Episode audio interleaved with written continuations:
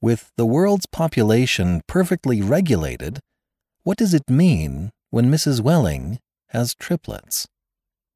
Kurt Vonnegut, today on the Classic Tales Podcast.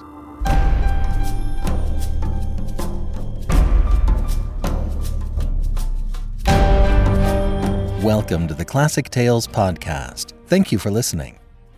We are proudly supported by our listeners. Please sign up to be a supporter for as little as $5 a month. We'll give you a monthly coupon code for $8 off any audiobook order. Your support on a monthly basis is vital to keep us going. Go to classictalesaudiobooks.com and become a financial supporter today. Thank you so much. The Arsène Lupin podcast is coming along nicely. Wednesdays are about to get even better. Keep an ear open for our new show. This week, we're continuing our little foray into the world of classic science fiction. Kurt Vonnegut attained international success with his novel Slaughterhouse Five in 1969. His other notable works include Welcome to the Monkey House, Sirens of Titan, and Cat's Cradle. The latter two were nominated for Hugo Awards for notable science fiction. And now, To Be Are Not To Be by Kurt Vonnegut.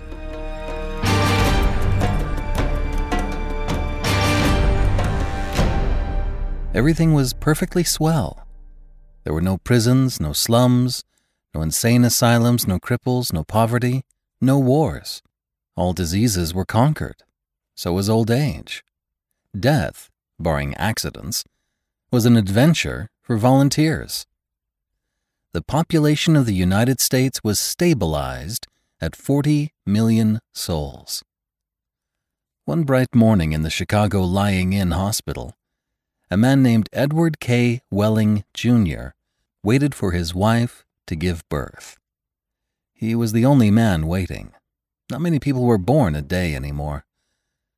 Wehling was 56, a mere stripling, in a population whose average age was 129. X rays had revealed that his wife was going to have triplets. The children would be his first. Young Wehling was hunched in his chair, his head in his hand. He was so rumpled so still and colorless as to be virtually invisible. His camouflage was perfect, since the waiting room had a disorderly and demoralized air too. Chairs and ashtrays had been moved away from the walls. The floor was paved with spattered dropcloths. The room was being redecorated. It was being redecorated as a memorial to a man who had volunteered to die. A sardonic old man, about 200 years old, sat on a stepladder, painting a mural he did not like. Back in the days when people aged visibly, his age would have been guessed at 35 or so. Aging had touched him that much before the cure for aging was found. The mural he was working on depicted a very neat garden. Men and women in white, doctors and nurses, turned the soil, planted seedlings, sprayed bugs, spread fertilizer. Men and women in purple uniforms pulled up weeds, cut down plants that were old and sickly, raked leaves, carried refuse to trash burners. Never, never, never, not even in medieval Holland nor old Japan, had a garden been more formal, been better tended. Every plant had the loam light, water, air, and nourishment it could use. A hospital orderly came down the corridor, singing under his breath a popular song. If you don't like my kisses, honey, here's what I will do. I'll go see a girl in purple, kiss this sad world toodaloo.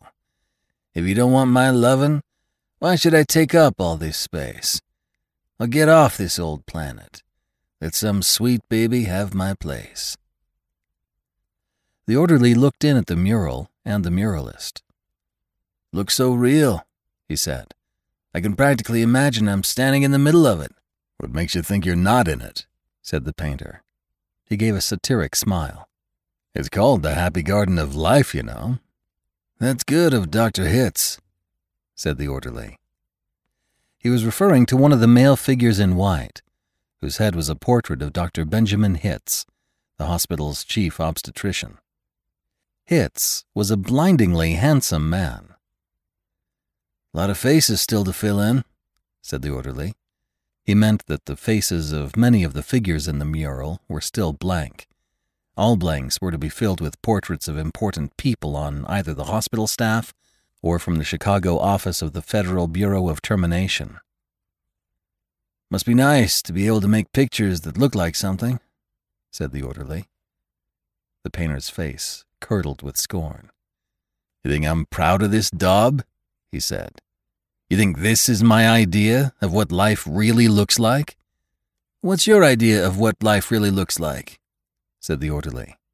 The painter gestured at a foul drop cloth. There's a good picture of it, he said. Frame that, and you'll have a picture a damn sight more honest than this one. You're a gloomy old duck, aren't you? said the orderly. Is that a crime? said the painter. The orderly shrugged. If you don't like it here, Grandpa, he said, and he finished the thought with the trick telephone number that people who didn't want to live any more were supposed to call. The zero in the telephone number he pronounced not. The number was 2BR not 2B. It was the telephone number of an institution whose fanciful sobriquets included Automat, Birdland, Cannery, Catbox, Delouser, Easy Go, Goodbye, Mother, Happy Hooligan, Kiss Me Quick, Lucky Pierre, Sheep Dip, Waring Blender, Weep No More, and Why Worry? To be or not to be was the telephone number of the municipal gas chambers of the Federal Bureau of Termination. The painter thumbed his nose at the orderly. When I decide it's time to go, he said, it won't be at the sheep dip. Uh, do it yourselfer, eh? said the orderly. Messy business, Grandpa. Why don't you have a little consideration for the people who have to clean up after you? The painter expressed with an obscenity his lack of concern for the tribulations of his survivors. The world could do with a good deal more mess, if you ask me, he said. The orderly laughed and moved on. Wehling, the waiting father, mumbled something without raising his head, and then he fell silent again. A coarse, formidable woman strode into the waiting room on spike heels. Her shoes, stockings, trench coat, bag, and overseas cap were all purple. The purple the painter called the color of grapes on Judgment Day. The medallion on her purple musette bag was the seal of the Service Division of the Federal Bureau of Termination, an eagle perched on a turnstile. The woman had a lot of facial hair, an unmistakable mustache, in fact. The curious thing about gas chamber hostesses was that no matter how lovely and feminine they were when recruited, they all sprouted mustaches within five years or so. Is this where I'm supposed to come? She said to the painter. A lot would depend on what your business was, he said. You aren't about to have a baby, are you? They told me I was supposed to pose for some picture, she said. My name's Leora Duncan. She waited. And you dunk people, he said. What? she said. Skip it, he said. It sure is a beautiful picture, she said. Looks just like heaven or something. Or something, said the painter. He took a list of names from his smock pocket. Duncan, Duncan, Duncan, he said, scanning the list. Yes, here you are. You're entitled to be immortalized. See any faceless body here you'd like me to stick your head on? We've got a few choice ones left. She studied the mural bleakly. Gee, she said, they're all the same to me. I don't know anything about art. A body's a body, eh? he said. All righty, as a master of fine art, I recommend this body here. He indicated a faceless figure of a woman who was carrying dried stalks to a trash burner. Well, said Leora Duncan, that's more the disposal people, isn't it? I mean, I'm in service. I don't do any disposing. The painter clapped his hands in mock delight. You say you don't know anything about art, and then you prove in the next breath that you know more about it than I do. Of course, the sheave carrier is wrong for a hostess, a snipper, a pruner. That's more your line. He pointed to a figure in purple who was sawing a dead branch from an apple tree. How about her? he said. You like her at all? Gosh, she said, and she blushed and became humble. That. that puts me right next to Dr. Hitz. That upsets you? he said. Good gravy, no, she said. It's. it's just such an honor. Oh. You. you admire him, eh? he said. Who doesn't admire him? she said, worshipping the portrait of Hitz. It was the portrait of a tanned, white haired, omnipotent Zeus, 240 years old. Who doesn't admire him? she said again. He was responsible for setting up the very first gas chamber in Chicago. Nothing would please me more, said the painter, than to put you next to him for all time. Sawing off a limb, that strikes you as appropriate? That is kind of like what I do, she said. She was demure about what she did. What she did was make people comfortable while she killed them. And while Leora Duncan was posing for her portrait, into the waiting room bounded Dr. Hitz himself. He was seven feet tall, and he boomed with importance, accomplishments, and the joy of living. Well, Miss Duncan, Miss Duncan, he said, and he made a joke. What are you doing here? he said. This isn't where people leave. This is where they come in. We're going to be in the same picture together, she said shyly. Good, said Dr. Hitz heartily. And say, isn't that some picture? I sure am honored to be in it with you, she said. Let me tell you, he said, I'm honored to be in it with you. Without women like you, this wonderful world we've got wouldn't be possible. He saluted her and moved toward the door that led to the delivery rooms. Guess what was just born, he said. I can't, she said. Triplets, he said. Triplets? she said. She was exclaiming over the legal implications of triplets. The law said that no newborn child could survive unless the parents of the child could find someone who would volunteer to die. Triplets, if they were all to live, called for three volunteers. Do the parents have three volunteers? said Leora Duncan. Last I heard, said Dr. Hitz, they had one and were trying to scrape another two up. I don't think they made it, she said. Nobody made three appointments with us. Nothing but singles going through today. Unless somebody called in after I left. What's the name? Wehling, said the waiting father, sitting up, red eyed and frowsy. Edward K. Wehling, Jr. is the name of the happy father to be.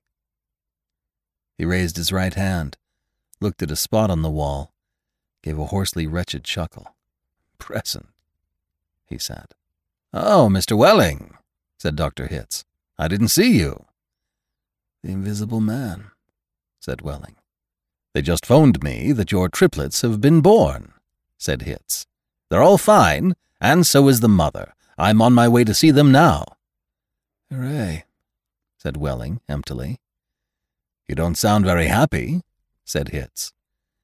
What man in my shoes wouldn't be happy? said Wehling. He gestured with his hands to symbolize carefree simplicity. All I have to do is pick out which one of the triplets is going to live, then deliver my maternal grandfather to the happy hooligan, and come back here with a receipt. Dr. Hitz became rather severe with Wehling, towered over him. You don't believe in population control, Mr. Wehling? he said. I think it's perfectly keen, said Wehling tautly. Would you like to go back to the good old days, when the population of the earth was 20 billion, about to become 40 billion, then 80 billion, then 160 billion? Do you know what a drupelet is, Mr. Wehling? said Hitz. Nope, said Wehling sulkily. A drupelet, Mr. Wehling, is one of the little knobs, one of the little pulpy grains of a blackberry, said Dr. Hitz. Without population control, human beings would now be packed on this surface of this old planet like drupelets on a blackberry. Think of it! Wehling continued to stare at the same spot on the wall. In the year 2000, said Dr. Hitz, before scientists stepped in and laid down the law, there wasn't enough drinking water to go around, and nothing to eat but seaweed, and people still insisted on their right to reproduce like jackrabbits, and their right, if possible, to live forever. I want those kids, said Wehling quietly. I want all three of them. Of course you do, said Dr. Hitz. That's only human. I don't want my grandfather to die either, said Wehling. Nobody's really happy about taking a close relative to the cat box, said Dr. Hitz gently, sympathetically.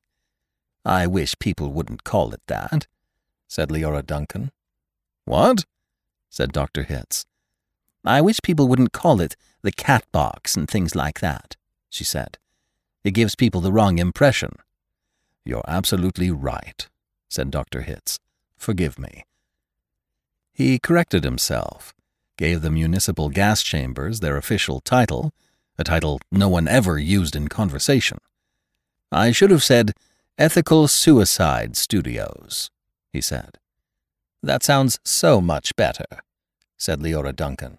This child of yours, whichever one you decide to keep, Mr. Wehling, said Dr. Hitz. He or she is going to live on a happy, roomy, clean, rich planet thanks to population control. In a garden like that mural there. He shook his head. Two centuries ago, when I was a young man, it was a hell that nobody thought could last another twenty years. Now, centuries of peace and plenty stretch before us as far as the imagination cares to travel. He smiled luminously. The smile faded as he saw that Wehling had just drawn a revolver. Wehling shot Dr. Hitz dead. There's room for one, a great big one, he said. And then he shot Leora Duncan. It's only death, he said to her as she fell. There, room for two. And then he shot himself, making room for all three of his children. Nobody came running. Nobody seemingly heard the shots. The painter sat on the top of his stepladder looking down reflectively on the sorry scene.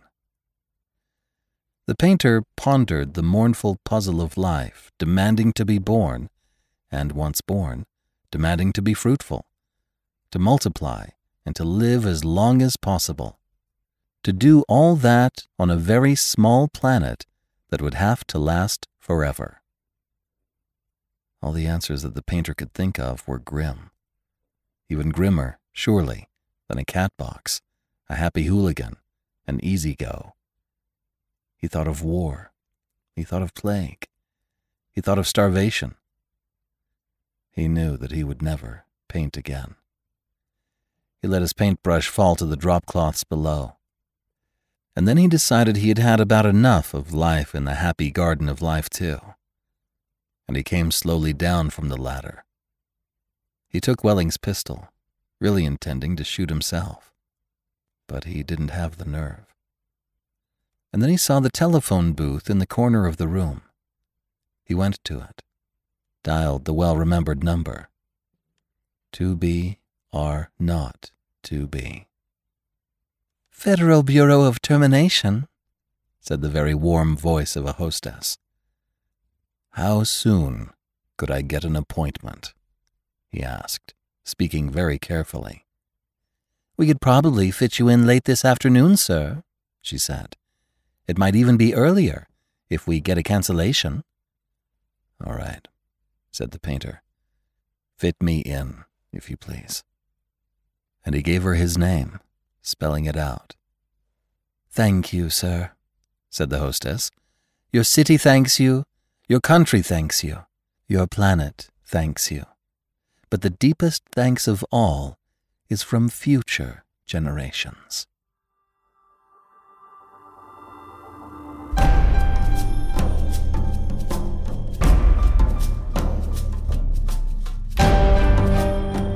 This is BJ Harrison. I hope you've enjoyed this unabridged production of To Be or Not To Be by Kurt Vonnegut. If you have enjoyed this book, please become a monthly supporter by going to ClassicTalesAudiobooks.com. Donate $5 a month and get a monthly coupon code for $8 off any audiobook order. It's a great way to build your library of classic literature. Thanks for pitching in. Thank you for joining me today and allowing classic literature to awaken your better self. Please join me every week, and we'll rediscover the greatest stories ever put to paper.